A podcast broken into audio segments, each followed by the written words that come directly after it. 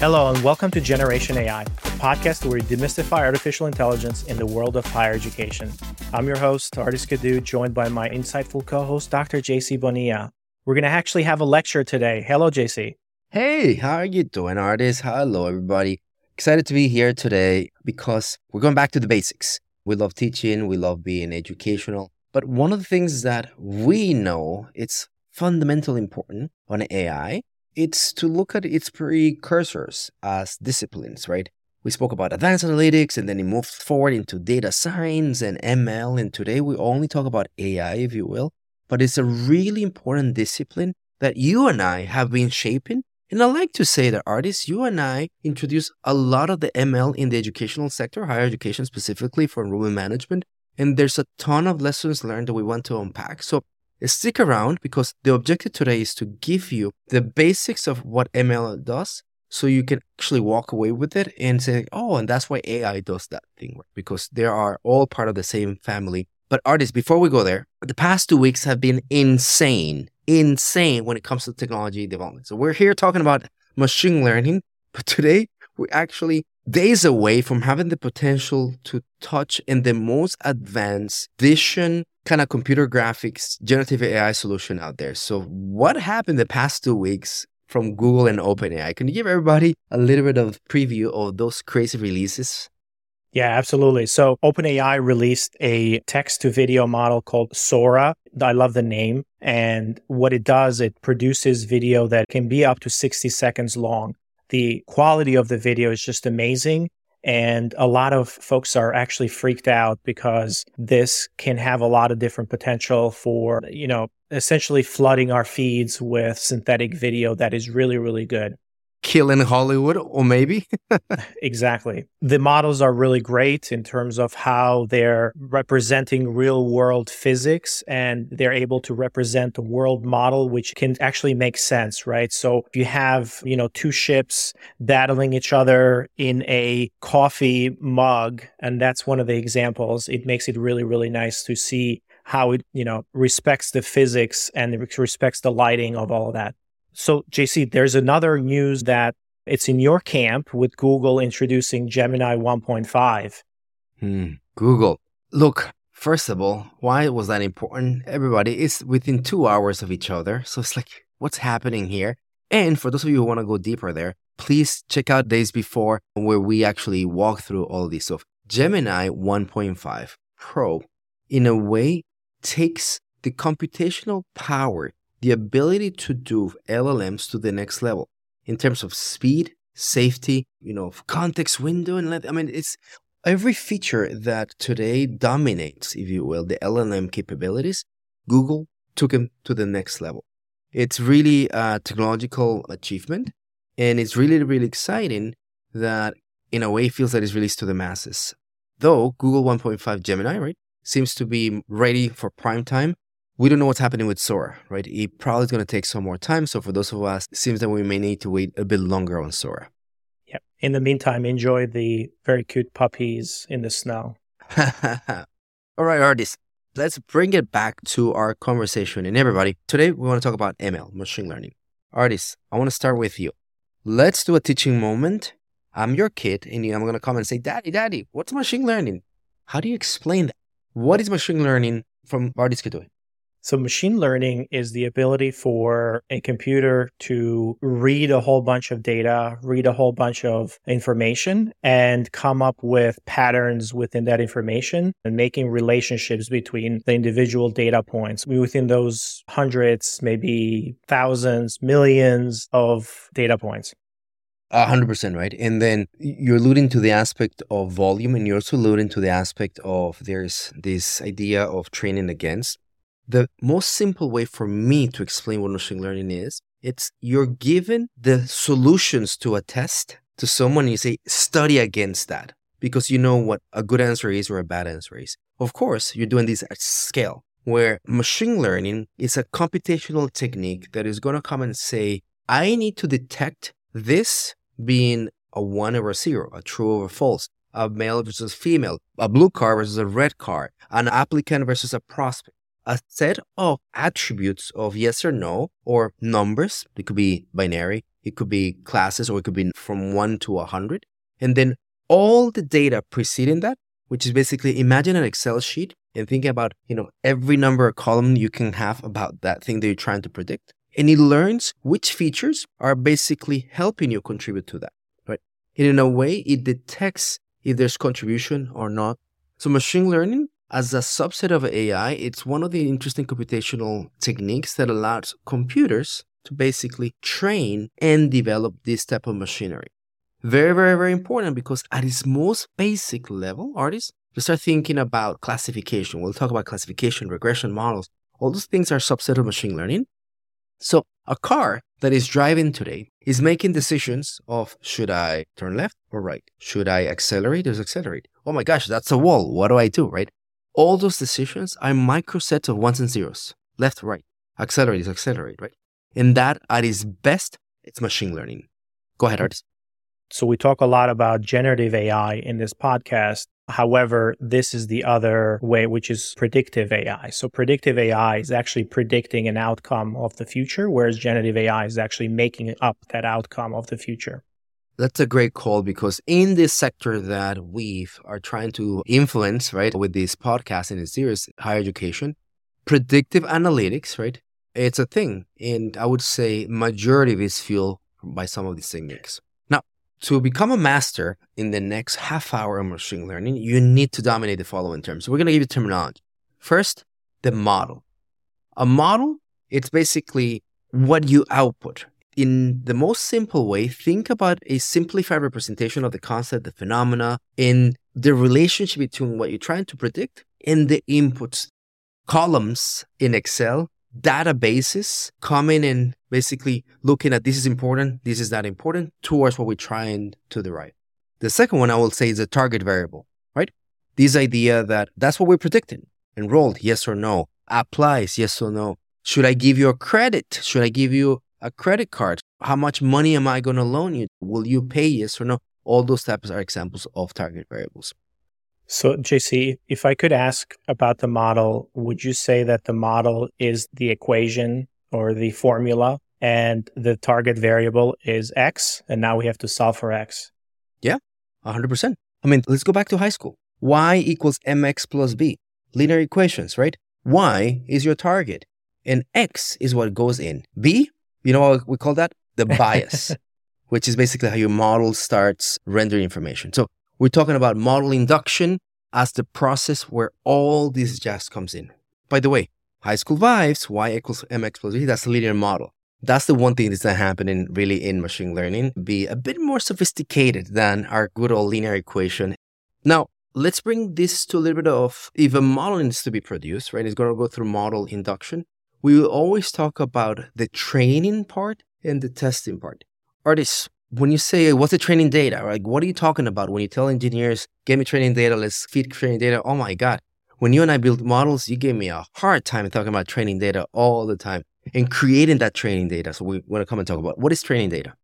Yeah, so the training data is examples of data that you put in, and you also have the output of that particular use case. So in order to build a model, you need to give it examples of how that formula works. Essentially, you give a lot of examples and you say, figure out the formula for this. So that's what we're trying to get to. The more training data that you have, the more you have an ability to figure out the pattern that evolves from that particular data and quantify that in a model or AKA equation.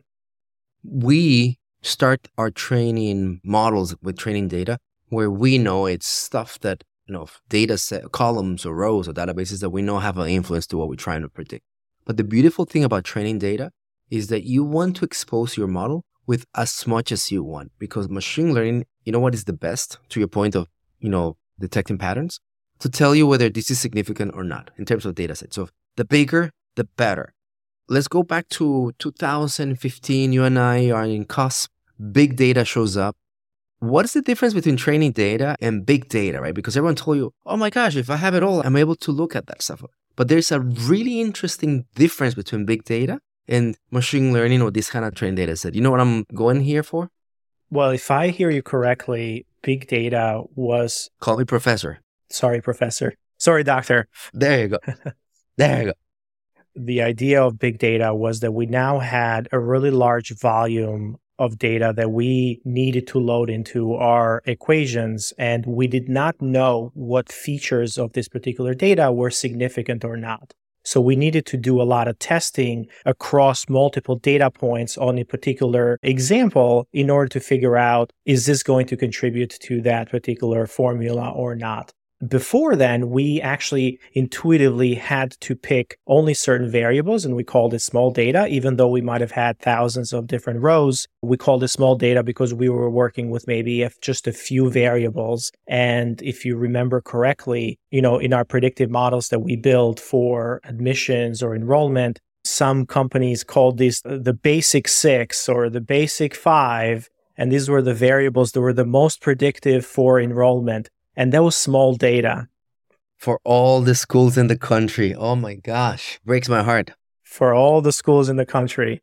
The big data came about, and now you have hundreds of different variables or data points on a student that you could potentially derive a prediction by incorporating all of those different data points.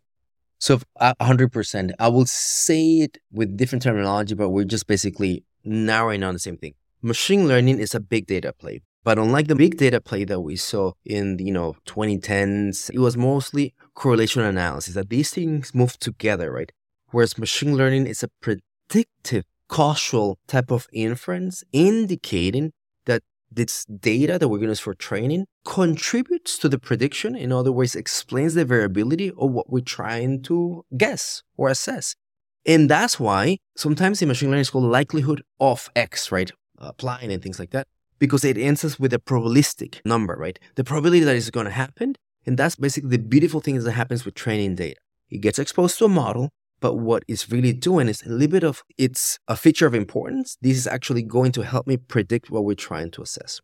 So this happens over time, but the process of going from training data into an actual model is called model tuning, model validation. We can spend 10 podcasts just talking about this, but Ardis, I presented models to you. When did you tell me go back? and it's not good enough. What were you looking at? What is model tuning, model validation in practice, and also, I guess, as theory? So, when you build a model, you have to give it examples, like real examples, and say, okay, this is the actual outcome. And based on these data points, can you come up with a formula or can you come up with the correlations between these different variables that are going to get me the closest to this particular outcome? And sometimes we called it, we used to call it overfitting, where we were solving for that particular outcome, but it was actually doing really, really well with our training data.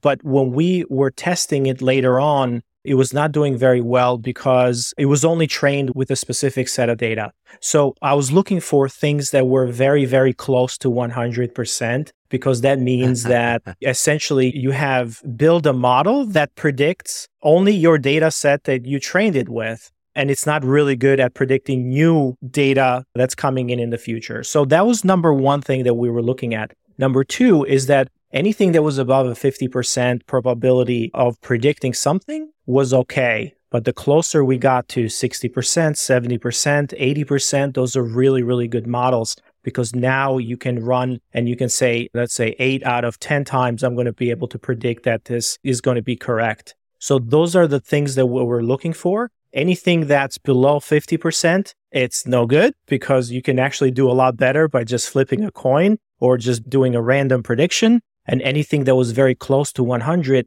was probably not very good because it was, you know, overfitting and was not going to perform well in the real world.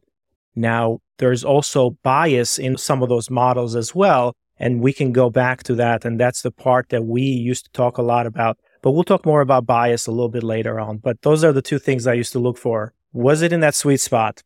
And let me bring some COVID vibes here, right? When we talk about model tuning, we know that we're going to have five predictions and we got three of them right, two of them wrong. So that's called three out of five. So the performance, right, is three out of five, right? And you can quantify that.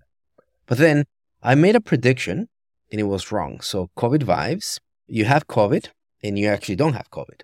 So we'll start talking about false positives. we start talking about recalls and model sensitivity. So models have that nuance. Taking it out of COVID vibes, let me give you the best example that I can think of when I do this in class. If I'm predicting airline travel and I predict that you are going to be late, right? Three hours late, but you're actually on time, how do you feel? I feel great about it. Great. Same prediction, but I predicted you're going to be on time and you actually delayed three hours. How do you feel? I feel terrible. They both wrong predictions, but what we're trying to see is that sometimes wrong predictions, depending on the recall or the sensitivity or what we call the class type that we have, can stir you in different positive and negative feelings. Same thing happens with COVID. So, can I use a different example? Please. So, if we apply this to the work that we've been doing for a long time in predicting if a student is going to come or not, the probability of that student enrolling, you know, how can we apply that? If we're predicting a student is going to come, but they don't come, we are now a student short and the impact is much higher. Love that. But if we predict that student is not going to come and they come, that's actually good for us because we can handle the additional students. Or, right, how you start thinking about waitlisting classes. You know, there's so many applications there. The point is a context, right? All right. Last thing that we're going to be doing here is you have a model, you calibrate it, you tuned it, and then you run it. And that's called the scoring process. The historical data is being used for training. You've basically done your reps. You have an idea that it does the right thing and it has accuracy in the context of what an error is. And then you basically run scoring, which is the idea that now you expose the model to no real time data and the model does what it's supposed to do. Retraining is a thing, everybody. And we're interested in having models basically get better over time, faster. And that's what is taking us to the LLM world today, right? The LLM world, in a way, is just basically this process that we've done with the training data is pretty much infinite, very unstructured, with nuance that is fascinating. And the statistical or computational methods that we throw are also very, very advanced. So just to give you a parallel of what we're talking about, why the fundamentals matter, because they translate really nice to LLM world. Okay? All right, is anything else to add before we go to our next section, which I'm so excited about? I think you got it, Professor. Just take us on. Thank you. Thank you. So, Ardis, we're switching to our second part of this conversation, where now knowing the ingredients of what makes machine learning in a model, we just want to talk through building probably the model that we've built the most. I don't know, 57 variations of likeliness to enroll or apply lead scoring, if you will, yield modeling. Some competitors out there, very interesting ML deployments, have mastered this. This type of model, you and I started, I don't know, was it like maybe in 2015, trying to understand how they work with regression modeling and it was a logistical regression to the point that we left these models, so everyone understands the conversation we're going to have, with a tool that you press the button and would give you a good model and it will remove the 100,000 that needed then to basically bring a data scientist and create a custom model for it. That technology advancement is kind of what we saw over the course of almost 10 years. So we start with likeliness to enroll into apply. So let's remind everyone why it's called likeliness. Why do we refer to these models as likeliness to enroll, apply, be a prospect? Likeliness. What's that all about, Ardis? So all of these models are probabilistic, meaning that there is a probability of something happening. We can't know for sure 100%. However, we can approximate an outcome, and the closer we are to 100% of that, the better the models are. So when we talk about the prediction, it's a likeliness to occur for that particular event because we're just predicting what's the percentage that this will happen 60%, 70%. What are the odds, so to speak? And you're doing a model, one of these predictive models. So you need to choose that probabilistic outcome on a target, enrolled, apply, or be a prospect. And it will be 0.33, right? Or 33% for Ardis, 59% for JC, and the target is enrolled. That means that JC has a high probability or likeliness to enroll. So let's pick enroll. The amount of applicants to enroll, you're kind of looking at a stage before or the leads to enroll. So everyone in this profession knows that if you have 100 enrolls, you probably have a thousand applicants. That's a 10 to 1 relationship, right? If you have 100 enrolls, you may have 10,000 applicants. And that's what it's called class imbalance. These models have to be so good that learning out of a thousand applicants that only 100 will enroll. The things that models will do is that, oh, I'm better at predicting the other 900, not the ones that enrolled. So how do we trick the models so that you have a fair chance to predicting what you see less? In this case, the smaller, what is called the negative class, the enrollees. When it was at, you know, 10 to 1 out of a thousand applicants, only 100 enrolled. How did we do that magic of machine learning? it was called balancing the data set, remember? So what we rely on is this idea of oversampling one class or undersampling the other. So if you have a thousand applicants and only a hundred enrolled, what you do is that you can only sample maybe a hundred applicants randomly against a hundred. Now you have equal sizes. Or you create this idea of like almost synthetic data. You oversample, you repeat the 100 students nine times, so you end up with a thousand and a thousand. That type of technique. You and I operationalize tons of these models, and everybody, check this out 4% 2%. That was usually the class imbalance that we saw. In schools, very likely that that's what you have. That when you're predicting the same roles, your off balance is 92, 98 to 2%, 96 to 4%. In other words, for every 100 applicants, four enrolled. And it was a really interesting dance. You were the person who actually taught me about feature selection. So I, I want you to talk about feature engineering. Well, that's the other word that we used for training when you introduce those things.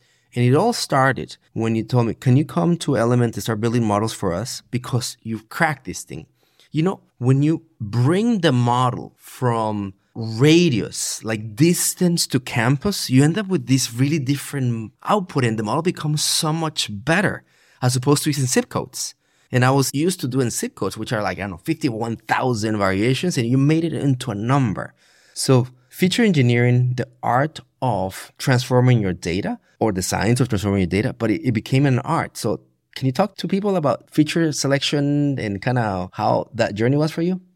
With feature selection, you mentioned it, it's a little bit of an art and a science. And the idea is what is the closest proxy and what do you think is going to affect that outcome the most? And in a lot of cases, you can throw a lot of data at it, but you're not going to be very, very good at it. So, this idea of feature engineering, intuitively, how do you model the world? How do you see the world? And how can you simplify, you know, that, that correlation very quickly? So, when you look at a feature, what we tried to do quite a bit was how can we make sure that we are diminishing the possible variables entered in that particular feature? how can we eliminate things like what we called proxies from feature to feature. So proxies was distance to campus versus in state and out of state or zip codes.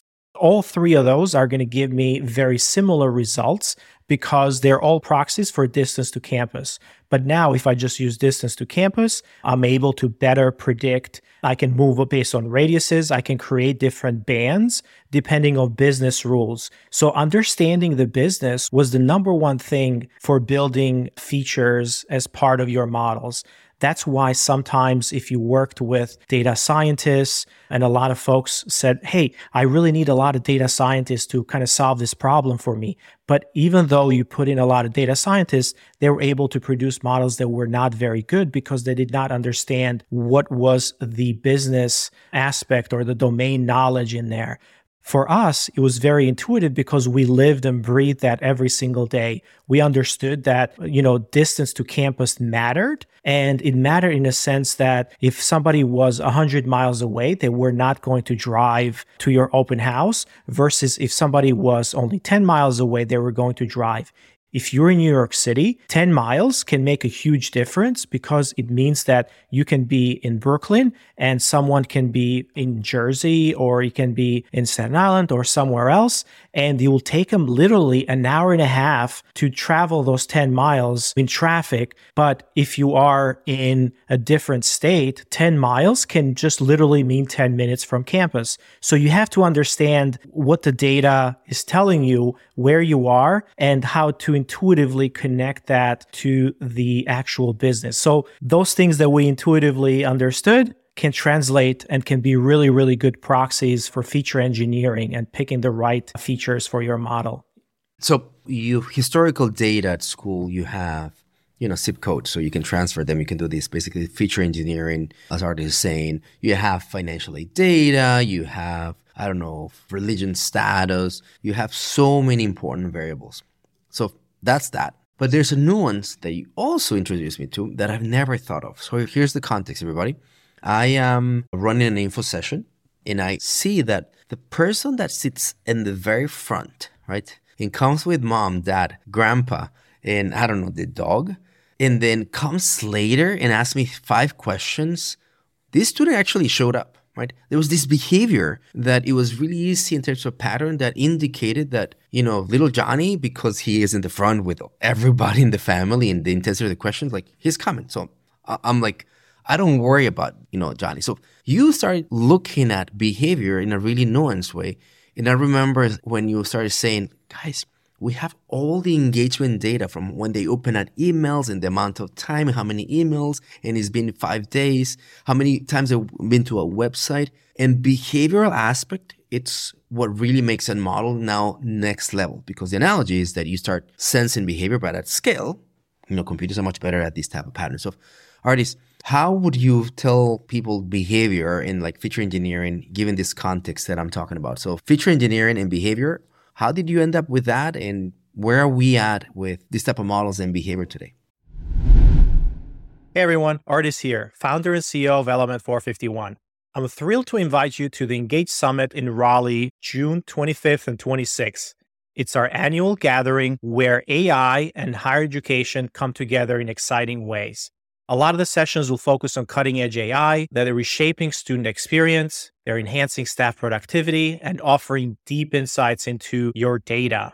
Imagine two days filled with hands on sessions, real success stories, and the chance to network with top minds in the field.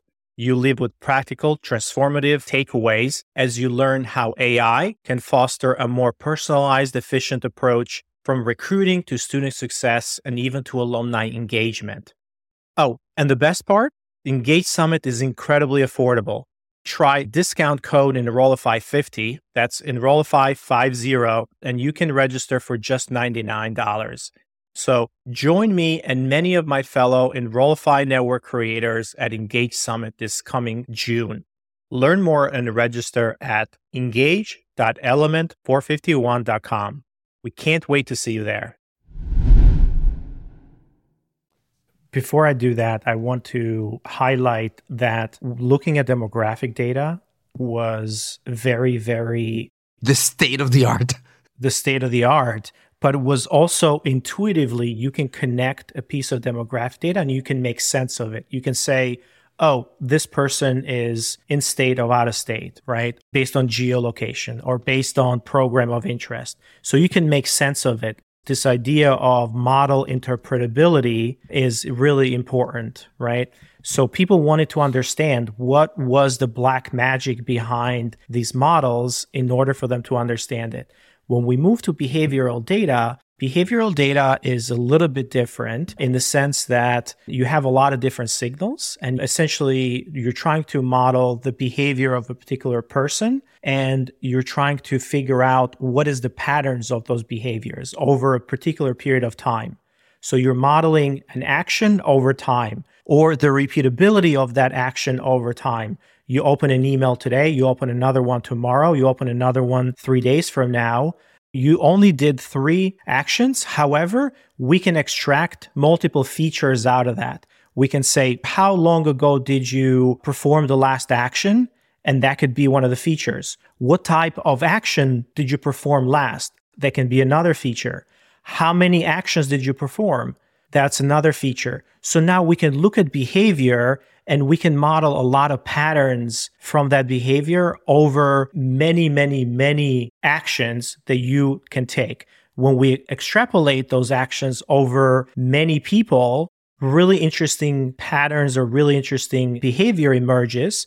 And now we can find out like if you perform this action, what's the likelihood that you're going to perform the next action and the next action and the next action?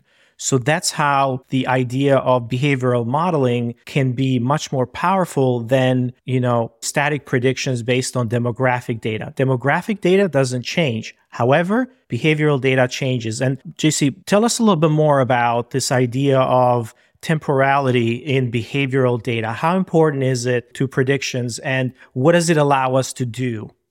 I mean, that's the second definition of behavior, right? So behavior is something that you can proxy and it requires these data creative attributes. Like, you know, I, I think that the way you behave in email could be an unlock for predicting likeliness to apply or to enroll. But then when you look at behavior through the lens of time, behavior changes. So two applications. Email. Do you know when I look at email Ardis? I'm assuming at night and during the morning. Only twice a day. When I wake up, I look at my email and usually at night. Probably you do the same thing. Because throughout the day, I'm just basically in meetings and I'm not smart. I cannot multitask. So I can read emails or have a conversation, right?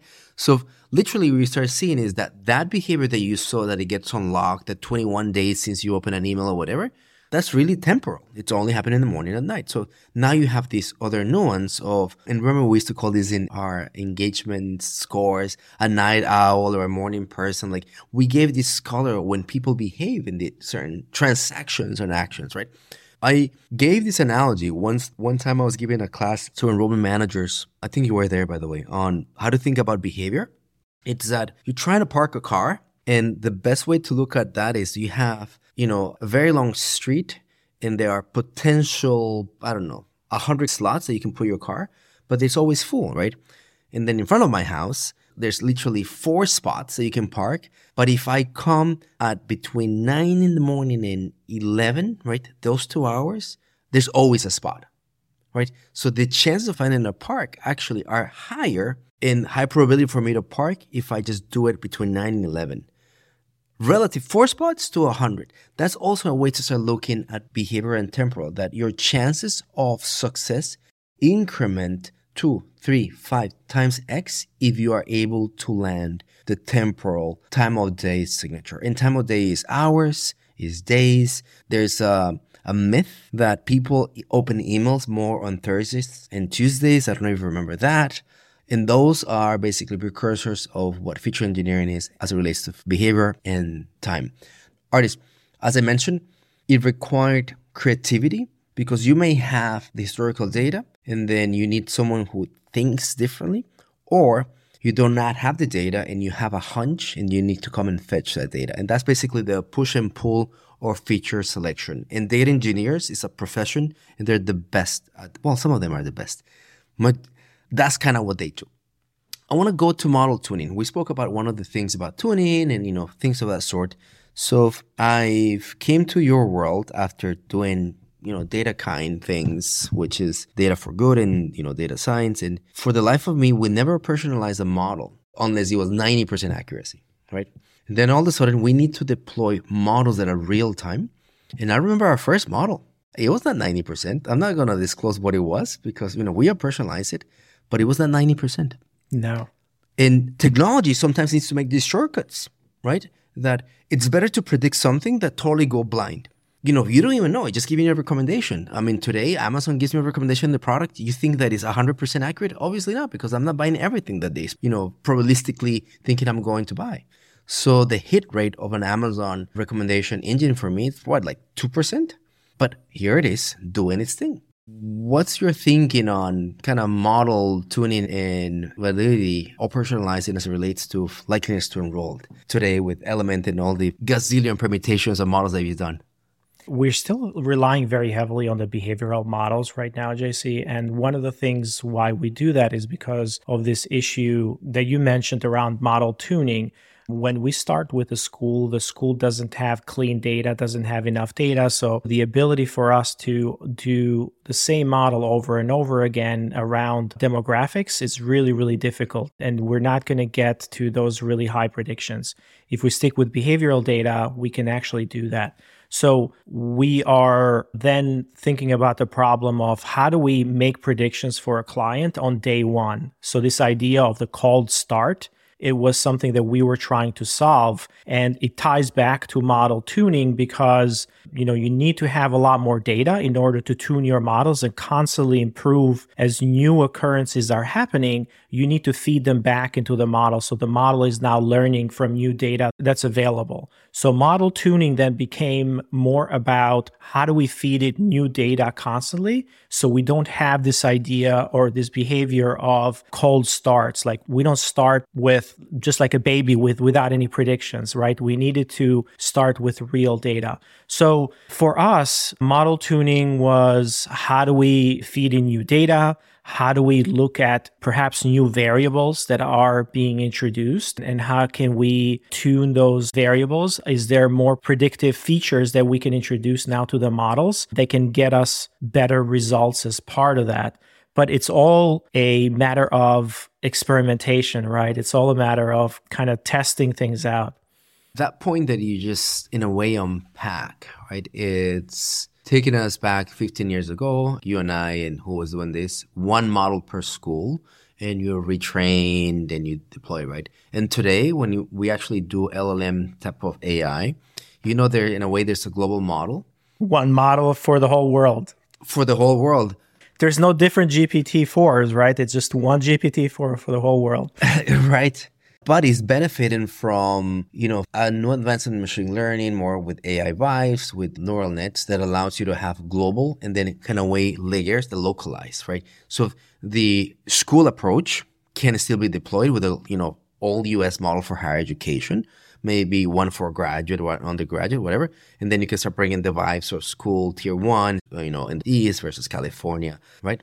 Let's unpack that. Yeah, yeah. Let's unpack that because I mean this is exactly what we did. So how do you take a model that is you know generalized or that is one model over all of the schools how can you make that be unique for each individual school every school says we're unique maybe the way you do it is you have your ceo read an academic paper and give it to the engineering team and it's like figure this out does that sound right yeah maybe a couple of different papers oh my gosh. That's exactly what we're talking about. We're just making fun of how we figured this out. I think you picked up a few techniques and like, this is it. This is the future, right? And then we, in a way, reverse engineer it. But sorry, I cut you off, but good vibes on how we did it at Element, right? One thing to keep in mind is for a product, in order for these models to scale, like we needed to deploy one model across multiple schools or multiple users. And the way that we did that is we introduced different variables that were predictive on each individual student type or each individual type of persona. So we kind of came up with these personas and cohorts that we modeled with two or three or four or five different features that we introduced in there that could actually have the same behavior across multiple different schools, but at the same time, they were unique because we were able to model it at the cohort level or at the persona level. And one of the personas could be is this a graduate or undergraduate student? Is this a Northeast versus a Southeast? Is this a West Coast person or Midwest person? Is this a career mobility play here? So, what's the type of program? So, we were able to model those differences between different schools and programs and, and personas as part of the features. And that allows us to deploy one model across a lot of different schools and be very accurate at that prediction rather than starting to build localized models that had the problems of cold start, needing a lot of clean data, things that like did not benefit from the large data sets that we already had across multiple schools. Again, some benefits to having larger scale data that you can do that and some of these techniques that you employ, but we, we've evolved a lot since then, of course since then. And as you're describing that, in a way, it's the playbook that LLMs start with.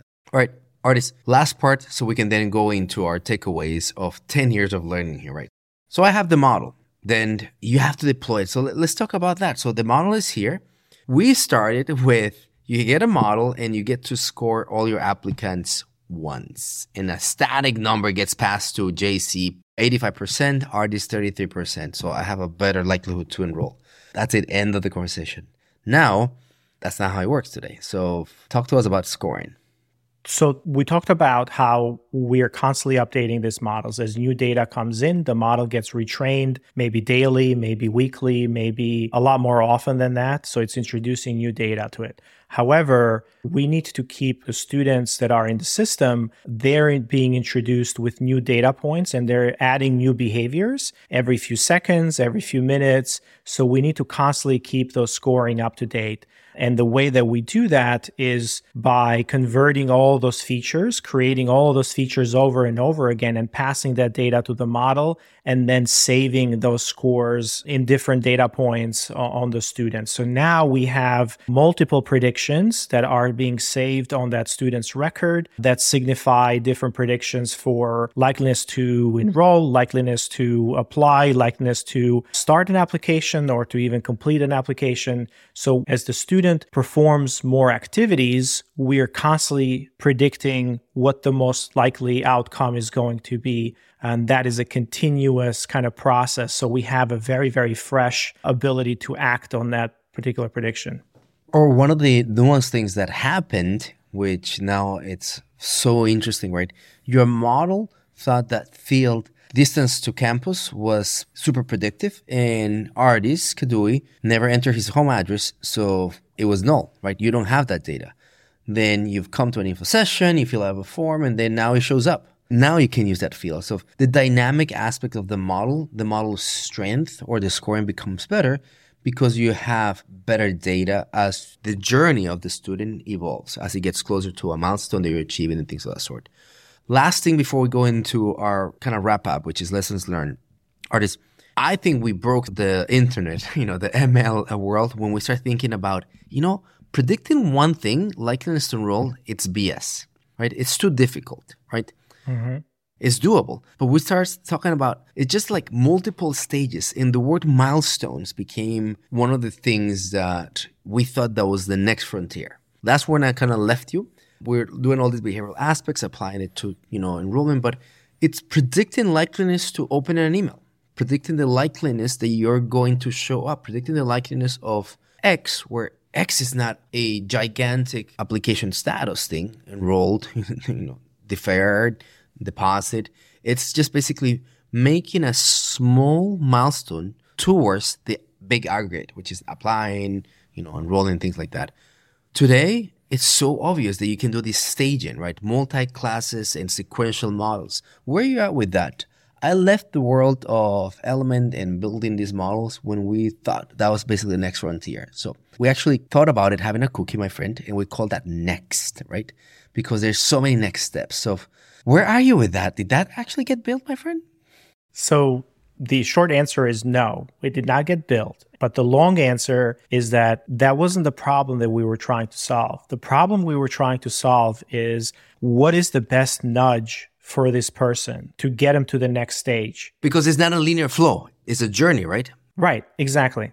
Exactly. So the idea of how can we influence their journey was the problem, not predicting what is going to be next. Because even though we can predict that, the ability for someone to influence that next step is very minimal. They need a lot of content, they need personalized content. Not until today are we able to generate content that is personalized and can actually perform actions that are personalized to that student. So what we're building today at Element is actually the culmination of the vision that we had this idea of next was not to predict what's next, but what is the next best nudge and the next best action that we can perform in order to move that student to the next milestone. And in this case, what we're building is think about if JC can look at every single record and because of all his knowledge of the field, he can come in and say, you know, Johnny is at this particular stage. He lives in New Jersey or he lives in North Carolina. He has these grades. I want to send him a personal message in order to kind of move him and, and, nudge him along to finish his application or to start his application. I'm going to make it very personal. I'm going to make it come from myself and maybe I can kind of bring a few things in there. Now, if JC is able to do that for every single student, every time you learn a little bit more information about that student to move them to the next stage, that is what our engine needs to do, the next engine. The promise of that is now possible with large language models and agents, what we call autonomous agents. So, what we're building in Element today is this idea of autonomous agents. So, we have these large language models that are very good at reasoning. We give it certain data points and we can say, based on this, what do you think is the best next action or the next best nudge that we can provide to get this person to do X? And those large language models are able to reason through it and also create the personalized content that is able to do that. We have some prototypes today where we're completing things like tasks. The model is able to provide and say, okay, you need to provide an email or you need to write an email. And we have kind of a playbook of all these different things. So hopefully over the next couple of months, we will release this ability for having autonomous agents that we can tell, go ahead and we need these people to move from this milestone to an apply milestone take a look at it every single day every single minute as new data comes in you know predict or perform the next best action to nudge this person along a journey it's individual and the nudges are unique so this next stage of ml machine learning predictions are basically multifaceted individualized in terms of milestones and nudges, but also the content type that requires. It's fascinating. I think I'm going to tell Gary tomorrow I'm quitting. I'm coming back to Element to finish that lovely chocolate cookie that we had in Dumbo, Brooklyn when we thought about the first generation Knicks. I think it might be more lucrative to be in the advertising world than higher education. probably, probably. But anyway, my friends, so let's wrap this up with over a decade of building these things and hope you have enjoyed the evolution. And it's so serendipitous that we end up with now next and like how you implement it next. Ardis, what have you learned if you were to give someone advice? And I'm going to give you three prompts, right? On feature selection, detection, or like the quality of the model, or even interpretation, which is we didn't get much into interpretation, but what are your words of advice? And it could be one of them or all of them features, the model, and the interpretation. As someone who has won and lost many battles on model creation, and I'm going to do uh, mine as well. So you go first. Well, I think the interpretation is the biggest battle that we have right now. We have a lot of data, and you'd be surprised how many people are still at the stage where, hey, we need to just get our data all together, and then insight is going to come automatically out of that data. So a lot of folks are still in the let's centralize all of our data so we can get some insight out of it. Still trying to do a training data set play. Exactly, exactly. So, my first recommendation is you have some business hunches. What are some of the predictors? Just start from there and then start small and then build from that. If you're doing models yourself, there's plenty of really, really great products and, and libraries that you can use that makes it really, really easy. Of course, ChatGPT has Code Interpreter as part of it and you can actually start building this regression models or whatever other predictive models or machine learning models just by English, right? You have certain hunches and you can upload your data and you can start doing some of that work in there. But that is the first thing that I would do is take a look at your data, make sure that you start small and then you start building from there, but having certain hunches. I like that. Interpretation definitely it's an important one. So I'm glad you mentioned that. I'm gonna chill a little, and as I hear you talk about it, I'm gonna use the word adoption. I'm gonna speak from my side. I've built, I don't know, more than 500 advanced analytics projects in my career. I don't even know how many, like just so many of them, right? And then at this stage of my career, the math is the easy thing. I find the generating the model is easy, but it's the adoption is the hard thing. And you know what adoption is? It's not the mathematics, the p value, the model accuracy. It's rendered on the people understanding, trusting the model, interpreting the model to your vibes, people, culture, process, and sometimes same technology, right? So I'd rather see a model that is adopted than a model that is perfect that no one uses. So adoption of a model is the win, not mediated by how good the model is, but how will the context, the fear, the culture of the people is represented in that model. And that's part of interpretation, model quality, features, all the things that we, we spoke about. But at the very end of the day, knowing that models like these unlock human time resources and we are complicated individuals, right? So if we need to make decisions. Do I send this brochure view book to this student? Do I put this student next to the dean in a dinner? All those are the things that these type of models, in a way, fuel and power. So it's important that we trust them and more importantly, we use them. So with that, my friend, I think this walk through the fundamentals of machine learning it's been fascinating. I hope you all enjoyed it, my friends who are listening to it. And remember, you can email us. Probably best to go to Ardis at element451.com or Ardis, they can reach out to us into our podcast landing page, which is generationaishow.com.